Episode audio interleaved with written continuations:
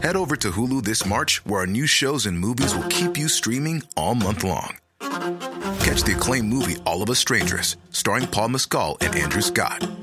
Stream the new Hulu original limited series We Were the Lucky Ones with Joey King and Logan Lerman. And don't forget about Grey's Anatomy. Every Grey's episode ever is now streaming on Hulu. So, what are you waiting for? Go stream something new on Hulu.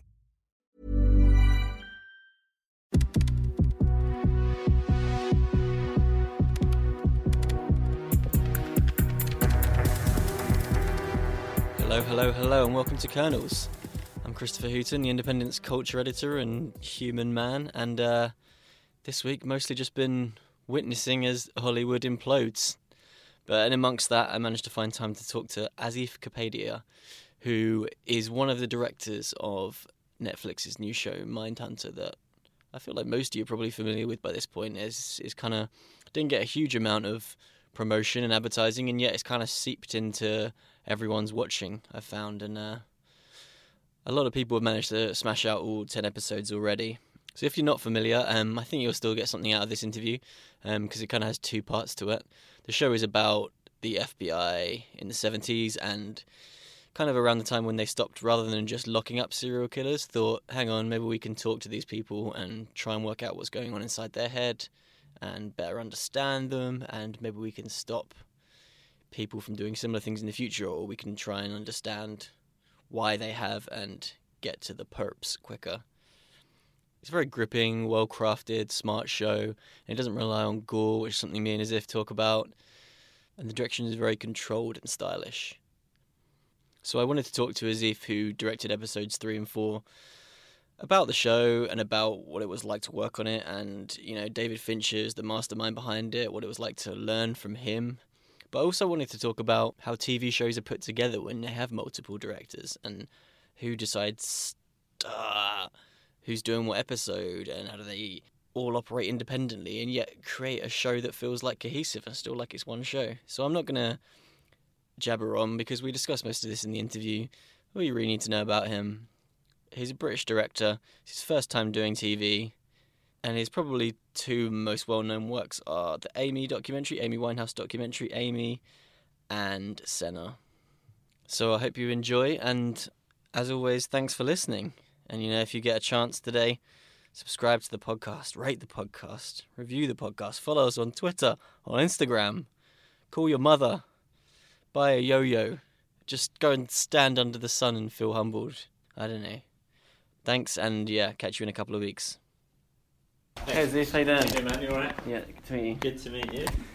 Just been rampantly reading about all the Mueller stuff. I guess as someone who's just been directing stuff about the FBI, you've been Well, interested as well. it was interesting to be in America during the election.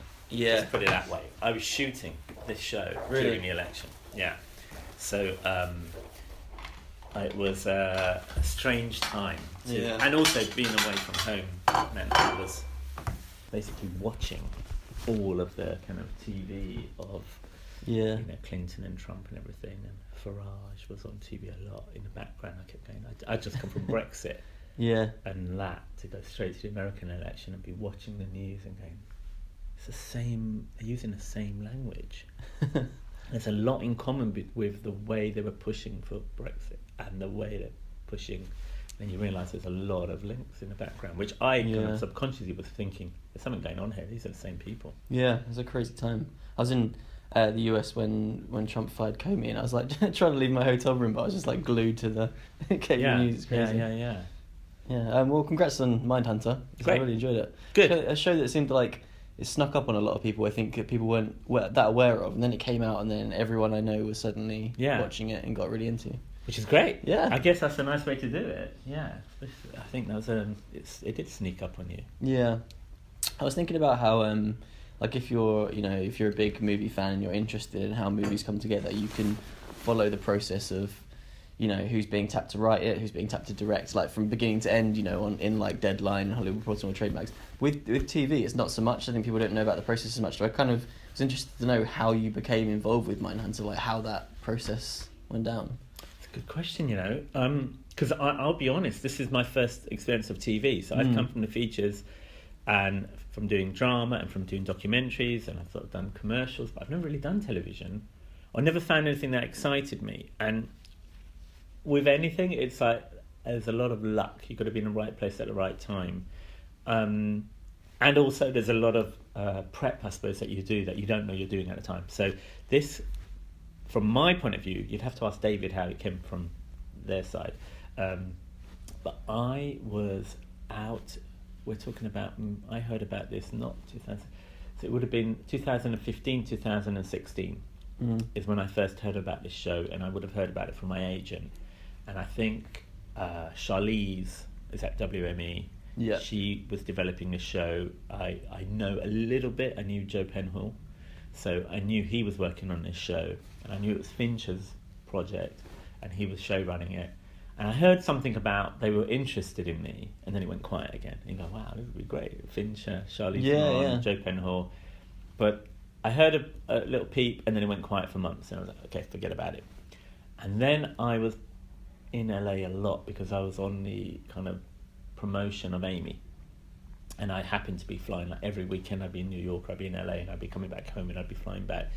And then um, it was like they want they'd like to meet you. So it was then I met with David and I met with Josh, who's one of the producers, Josh Donen.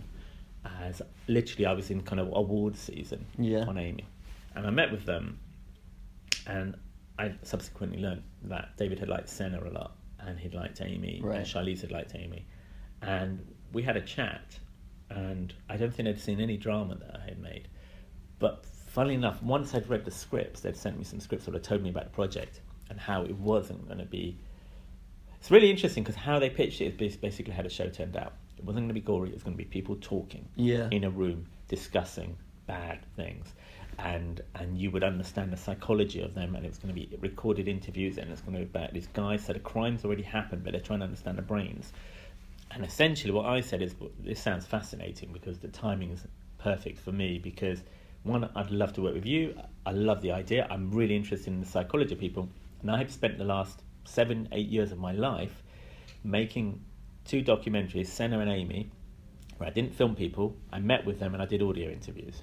Mm. And I would do the audio interview, go away, do a transcript, and then study what they'd said and try to piece together what had happened in the story. Hmm. And then I'd find some visuals to put on it. So literally, I'd come out of making Amy, where I was dealing with someone had died, a young woman had died, didn't seem to be much of an investigation. And I was like, I can't believe no one really looked at what happened here.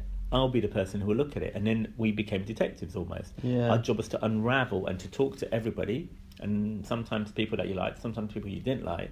But the idea was to be straight, chat to them, get a transcript, try to understand what they were saying, and that's what the show turned out to be. That's interesting because I, w- I was thinking like preparing for this, like looking back at your filmography, is like it doesn't didn't leap, leap out to me that you were necessarily like an obvious choice to be Yeah. doing like a, a, a kind of police procedural. But then when you think about it in terms of investigating Amy, and it is, Yeah. is all about the conversations, it Yeah. does, does actually make a lot yeah, of sense. and and it really helped that. Um, and then and then once I was on the show, we were in prep, and David told me the story that was just like it's a great story, which obviously I wasn't there, so this could be made up. But I'm sitting having pizza with David in Pittsburgh, and he's like, oh, "But I still don't really understand why am I here? How did I end up here?" and he's like, "Well, once you know, my friend comes around and knocks on my door, and says, you've got to watch this," and his friend is Brad Pitt. And Brad Pitt turns up with a copy of Senna and says, "This is great. you've got to see this." And then they go round to their other mates in Soderbergh's house and they watch it or something like that. It was just the most surreal story. And So they had seen Senna and liked it because Brad Pitt had liked it. And then I think Steven Soderbergh was really into Amy Winehouse. So it just is luck that there was this Yeah. connection to these other films that I'd made. And and then they'd seen The Warrior, which I gave them, which is my first Yeah. feature. And that was him. And then we were out there and it was like a great experience. Really yeah, amazing. sure. I couldn't. I was trying to work out whose whose baby it is. Is it David Fincher's? Is it Joe Penhall's? Or like, I don't know. I think this is all precedes my um, involvement, but I think it started with Charlize, right? who optioned the book. She gave it to David, and then Joe came on and spent quite a few years div- uh, adapting it. Yeah. Have you read the book? No, I haven't. It's No. an interesting book, but I Mm. think um, you know Joe then did an adaptation where he had to take lots of characters and lots of stories and and created um, you know Holden and Tench. Head over to Hulu this March, where our new shows and movies will keep you streaming all month long. Catch the acclaimed movie All of Us Strangers, starring Paul Mescal and Andrew Scott. Stream the new Hulu original limited series We Were the Lucky Ones with Joey King and Logan Lerman. And don't forget about Grey's Anatomy. Every Grey's episode ever is now streaming on Hulu. So, what are you waiting for? Go stream something new on Hulu. Say hello to a new era of mental health care. Cerebral is here to help you achieve your mental wellness goals with professional therapy and medication management support. 100% online. You'll experience the all new Cerebral Way, an innovative approach to mental wellness designed around you. You'll get a personalized treatment plan from a therapist, prescriber, or both in a safe and judgment free space. Your cerebral therapist or prescriber will outline a customized plan with clear milestones along the way so you can get to feeling your best. With Cerebral, you're not alone in your mental health journey. We're here to empower you to live a fulfilling life. So take that first step towards a brighter future and sign up today at cerebral.com slash podcast and use code ACAST to get 15% off your first month. Offer only valid on monthly plans. Other exclusions may apply. Offer ends July 31st, 2024. See site for details. Um, but yeah, that's that's as far as I know, it was the three of them, and then really it was Joe writing, and then and then it's always David's very particular, very precise, and it was kind of it's his show, he runs it. Mm. And presumably, it's David Fincher who sets the directorial style. Yeah, That's of course, yeah. yeah. And then how I always find it interesting about that TV when it's different directors, but how do you keep it cohesive so everyone's keeping within that? Because it, it does have a, a Fincher style to it, doesn't it? Even the episodes that everyone else has worked For me, that was the most exciting thing. Yeah. Was to go into something with someone who I really, whose work I really like, but I honestly, before I went into it, I did not really know how he did what he did, and then to just be able to spend time watching, and I, and it's one of the things that I've, you know, I'm kind of been around a while doing various different things. You very hard if you're a director to watch another director work, mm-hmm. because really there's no job really you can do on a show. If you are a sound person, you can work your way up. If you're in the camera department, you can work your way up. If you're in the editorial department, you can work your way up. If you're an actor, you may have a small role and you get a bigger role. But if you're directing, you're directing or Yeah. you're not. It, being an AD, an assistant director, is not necessarily the way to become a director. If you're production, you work. So it's very rare that I've had the opportunity or met the person who's willing to share their experience. And David was really giving me sharing, and it was always very much like you have the freedom. We're hiring you to direct, but there are aesthetics which I kind of learned bit by bit from the crew and by watching rushes. I mean, I was the third director out of four to shoot, so Yeah. by then I'd seen rushes and I'd seen. I wasn't around for a lot of the prep. Quite a few of the team, I think, had been scouting together, watched movies together in America. I was the last one to come on board, so I didn't have any of that experience. I just saw what had already started in prep and was shooting, and I would watch it and try to understand the lenses and the framing and the reason, the kind of the, the performances and the camera style from afar. And then once I got there, I spent time with the DOP, and then we would talk about okay, these essentially there are lenses which are the preferred lenses, but apart from that, you can kind of do what you want. But it's not a handheld show. It's not a Steadicam show. If you want to move the camera, it's tracking. So there were certain rules which I thought I, I don't I don't think they'd call them rules. There were kind of elements that were this is the palette of the show, and I thought that's great. I'm cool with that. My dream would be because I knew I was doing episode three and four directly after David's. Just don't screw it up. you know, I'm going to be the one that they will watch directly after his episode. It was really going to be.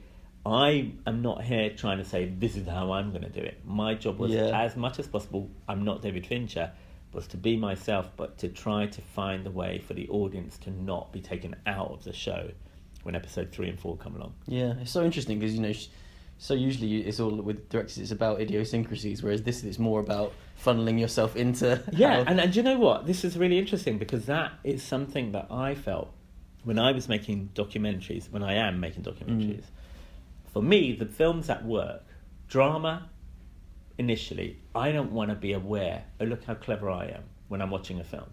That's not how Yeah. my that's not my directing style. And when I'm doing a doc, there are lots of very successful documentary directors who are always in their films. You see them, you hear them, it's about their experience of something. When I started making docs, I was like, I don't want you to think about who made it. I just want you to th- care about the character and be in the character's head, and you're following their journey as if nobody directed this. You're just watching Senna's life. Hmm. This was Amy's life, and so the whole idea for me is to take myself out. It's evidently directed. There's a hell of a lot of work that goes into it, but I want to be invisible. And then at the ending, you go, "Who made that? All right, that guy. All right." Yeah. And I wanted the, the my experience on this was it's always going to be Fincher's show. They've spent years on it. I'm going to come in. I'm an in between kind of what had been shot before, and some of the ending had already been shot, and the middle hadn't been shot when I came along. So myself and Tobias actually spent a bit of time together, who shot five and six. Right. So we and our episodes kind of crossed over. So we were the two people that were around, and then there was one point on the set when we were shooting in the studio. David was shooting. We were shooting a car scene, and everyone was shooting scenes for their eps, but we're using the same actors, um, Jonathan and Holt, and the same car. So rather than taking the car apart, relighting it, and pr- we basically kept the car. David shot his scenes. He walked off. I shot my scenes. I walked off, and Tobias shot his scenes. So there were three directors That's on set at the same time. But it was great Yeah. because it was like we're all on the same team. It wasn't competitive. It wasn't Yeah. like you know there was it was a really interesting way of working, which I've never had in my life. That experience of three of us all sitting there looking at your iPads when someone else is shooting, but being aware that we're all part of the same Yeah. team. This is probably a really dumb question, but like in situations like that, when it's all on even on the same set, why is it not just the the same director for the entire season? You'd have to ask David. But I Yeah. just think it's a hell of a lot of work. Right. Some people try and do it, but I think 10 eps is a hell of a lot.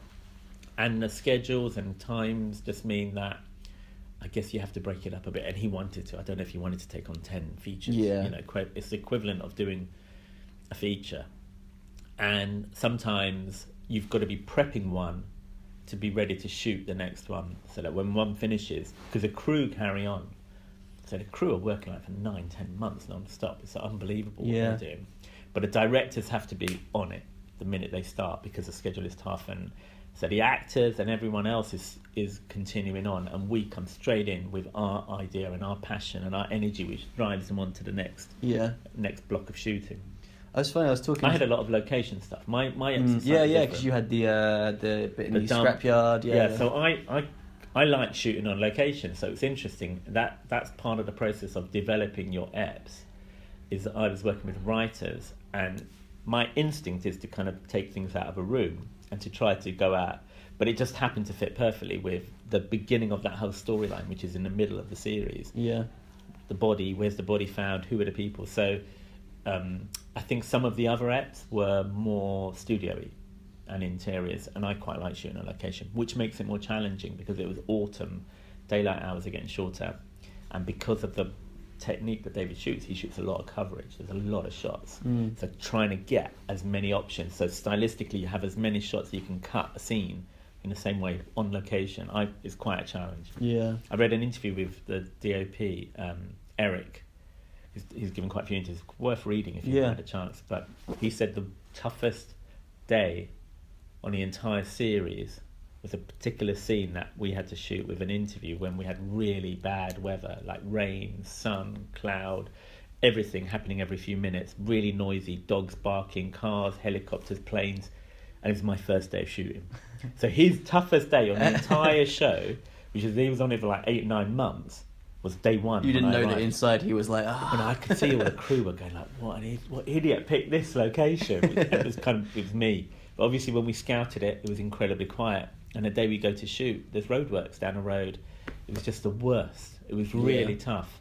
It's always interesting to hear from DOPs. Actually, you don't much in in the press, but it's it's always fascinating. I think if you work with David Fincher, the look is such a Yeah, key yeah. part. And he, Eric, was brilliant. Eric Messerschmidt, Yeah. and very young. And David's great. To kind of go back to your first question, he gives people a chance. He's, if you look historically, famously, he's he's got kind of people who are on the rise and said, Eric, I don't think I've been a DOP on a show before. Mm. This is his first show. Well. You know, he's a gaffer, which is an electrician. yeah. Um, who's done some big films, and he's like, "No, I think you can do this." That's really cool. Yeah, That's, that's pretty amazing. yeah. And then people come out on the other end, and they're like, suddenly they've done this big show. So for me, it was like, great. I've never done TV, but I've never also been attracted to a lot of the stuff that I'd read, yeah. Or they just didn't think I could do it. And then Fincher comes along and is like, "No, I think you can do it." and and it's really good at giving you confidence to say, "Go, you do your thing."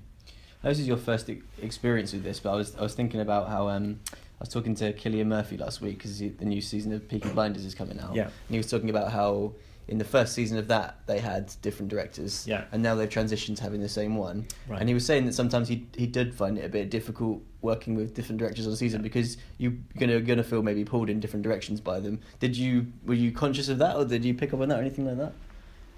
Yeah, but that that I mean, I I only met I met David and I met um, Tobias who shot after me, and I, there was a guy called Andrew who'd shot before me, but I never met Andrew. So it was a weird thing to kind of follow on Yeah. From somebody that you've not met. But that that kind of personality, obviously, more so with a crew, the cast, I'm still getting to know them. It's only later on you get to know them well enough. It's almost like you're halfway through. But I think that that is a curious thing about TV. I think that Mm. that must be a challenge, and I think for the actors, definitely in the end, I'd be, you'd have to ask Cillian, who's done quite a few series and a very experienced actor. In the end, you kind of you just end up Yeah. nodding and just do your own thing because you know your character better than anyone else. I don't know. You'd have to ask how he did it.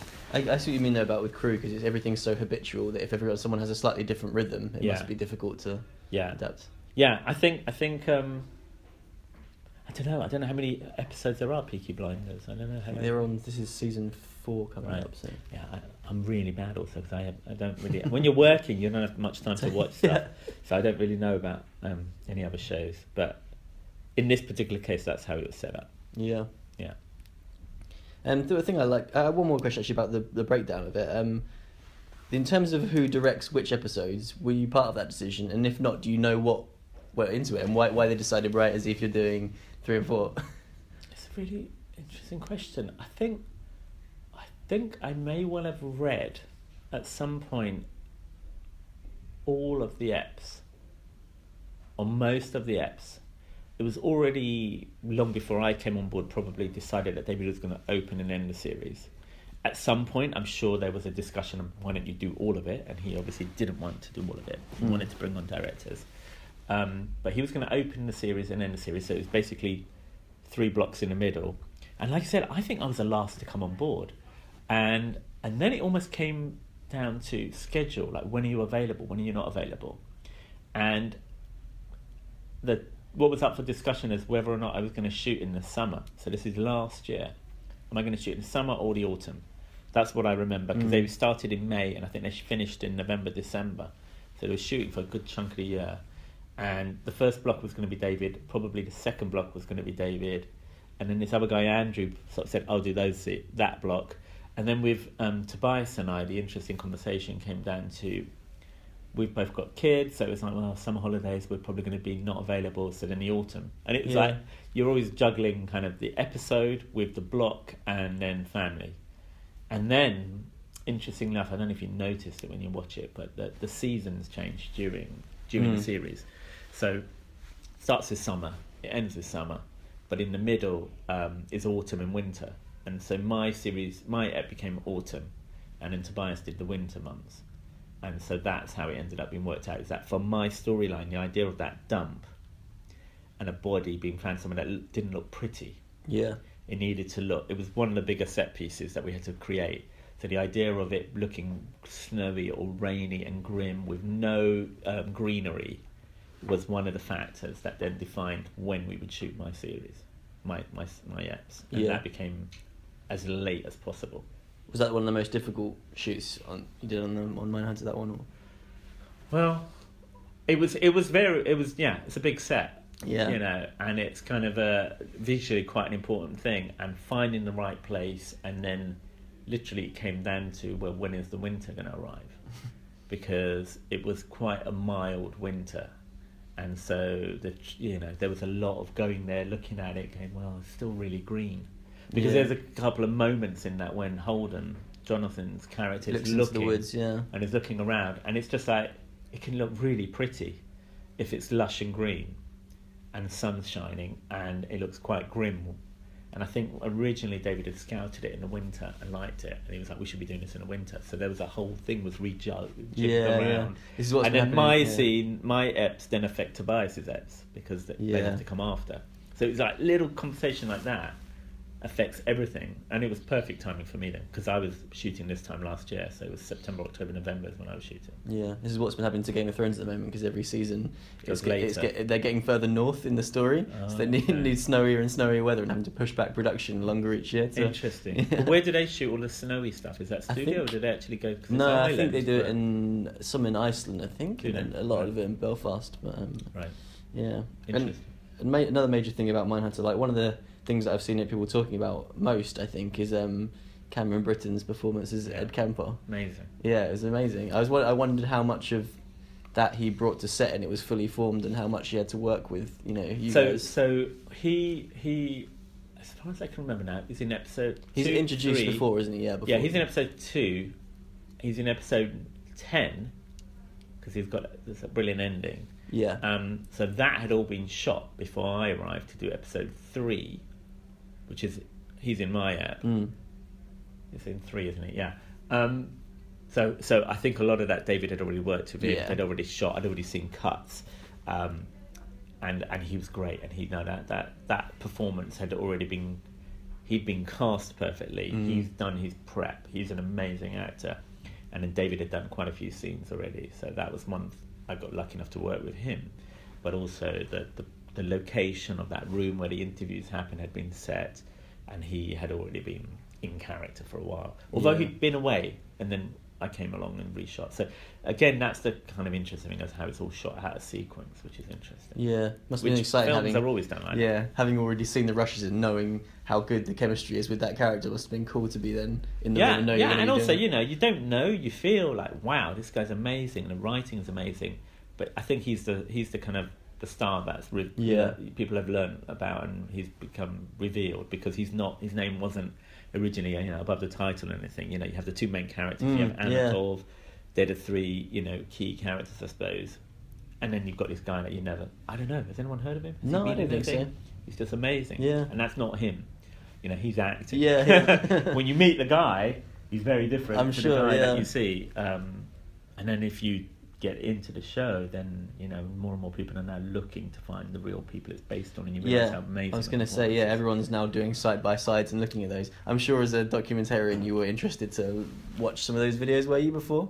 I um, I actually what I had done is I'd read interviews with him.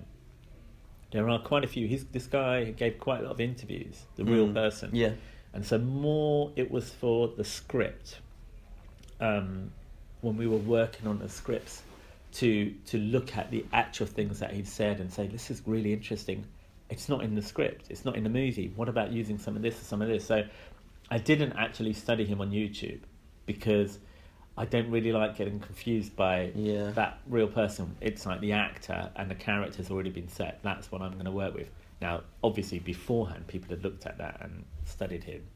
Um, I think what that that's something interesting about the show that it kind of leads to the audience. If you get into it, you start doing a bit of your own investigation because these are real people. These are real things that they did these things and they said these things, and then you meet the actual person and you see how much work went into the casting and it, so that that was interesting yeah, to start. We there was definitely a bit of when we were casting certain people for our reps like looking at the real person and saying, who do we cast? That's a really good actor, but that also looks like the actual person.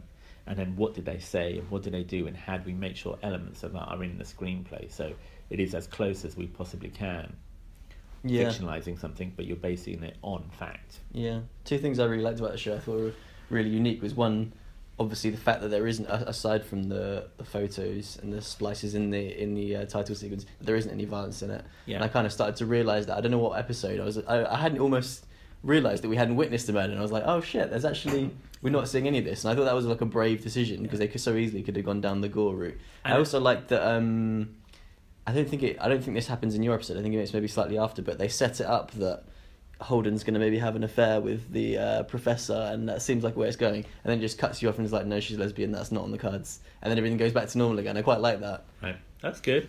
That's good. Yeah. I mean, um, what was the first part? Sorry. The first part was about the uh, the lack the lack of you know gore and Sorry, yeah, of course. I think that's one of the things that attracted me to it. I have to Yeah. be honest. I'm not a gore guy, and I'm getting older now, and I'm not. I don't watch that stuff, and I was worried about. I would be worried about doing something. I'm not a fan of just making shows where you know Yeah. awful things happen to women or whatever, or or just for the hell of it, violence for the hell of it. It's not doesn't interest me. I think it has to be psychological. It has to be if something violent happens, it has to affect you. And I think that's what's interesting about the show right from the beginning. David, Joe, Yeah. everyone has said there's going to be people talking about stuff, It's something. and you're not is, sure yeah. if they're going to really go with it. And you hope they do. And I have to say, what they said is what was made.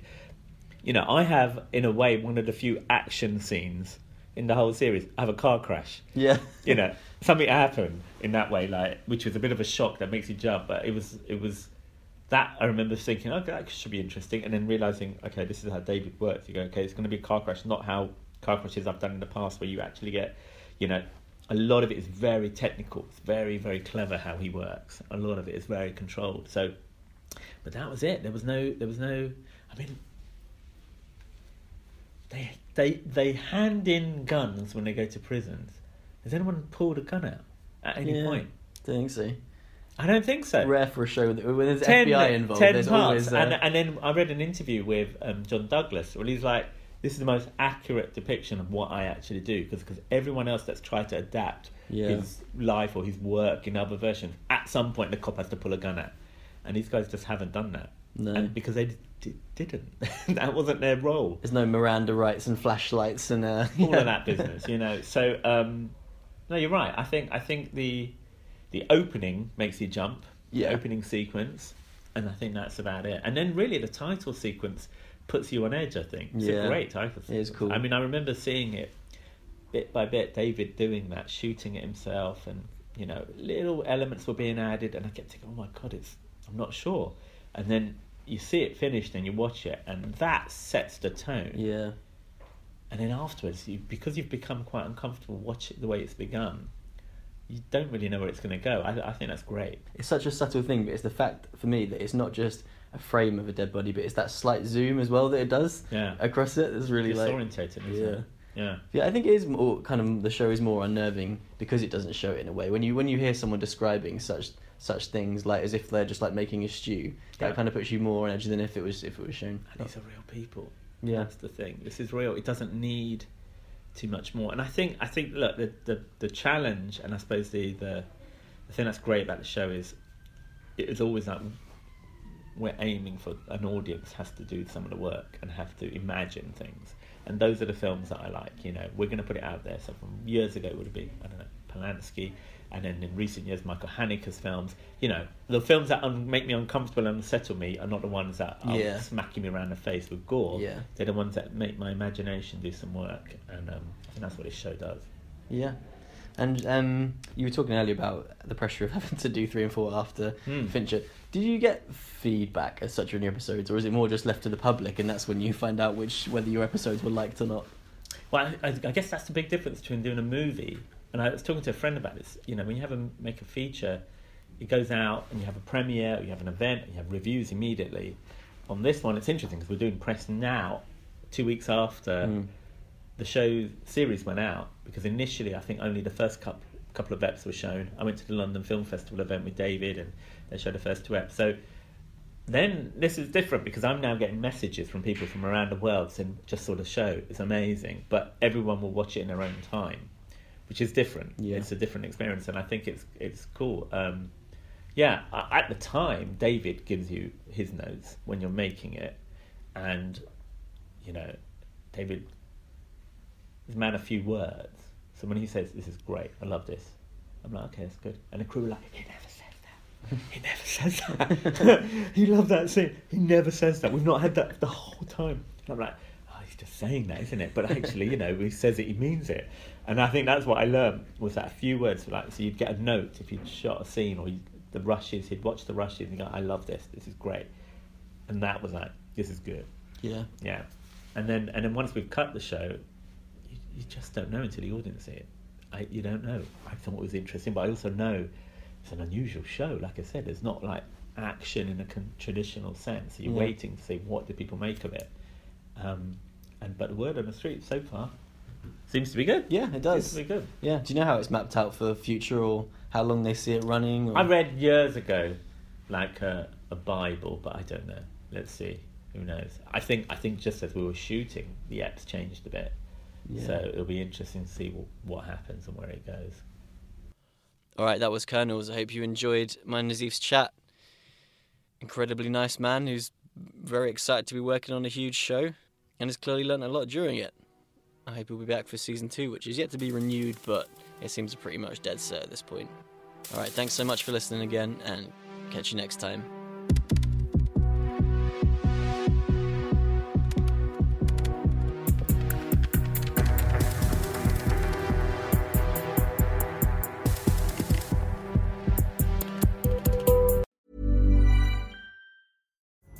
Pulling up to Mickey D's just for drinks? Oh, yeah, that's me. Nothing extra, just perfection and a straw. Coming in hot for the coldest cups on the block. Because there are drinks, then there are drinks from McDonald's. Mix things up with any size lemonade or sweet tea for $1.49. Perfect with our classic fries. Price and participation may vary, cannot be combined with any other offer. Ba da ba ba ba.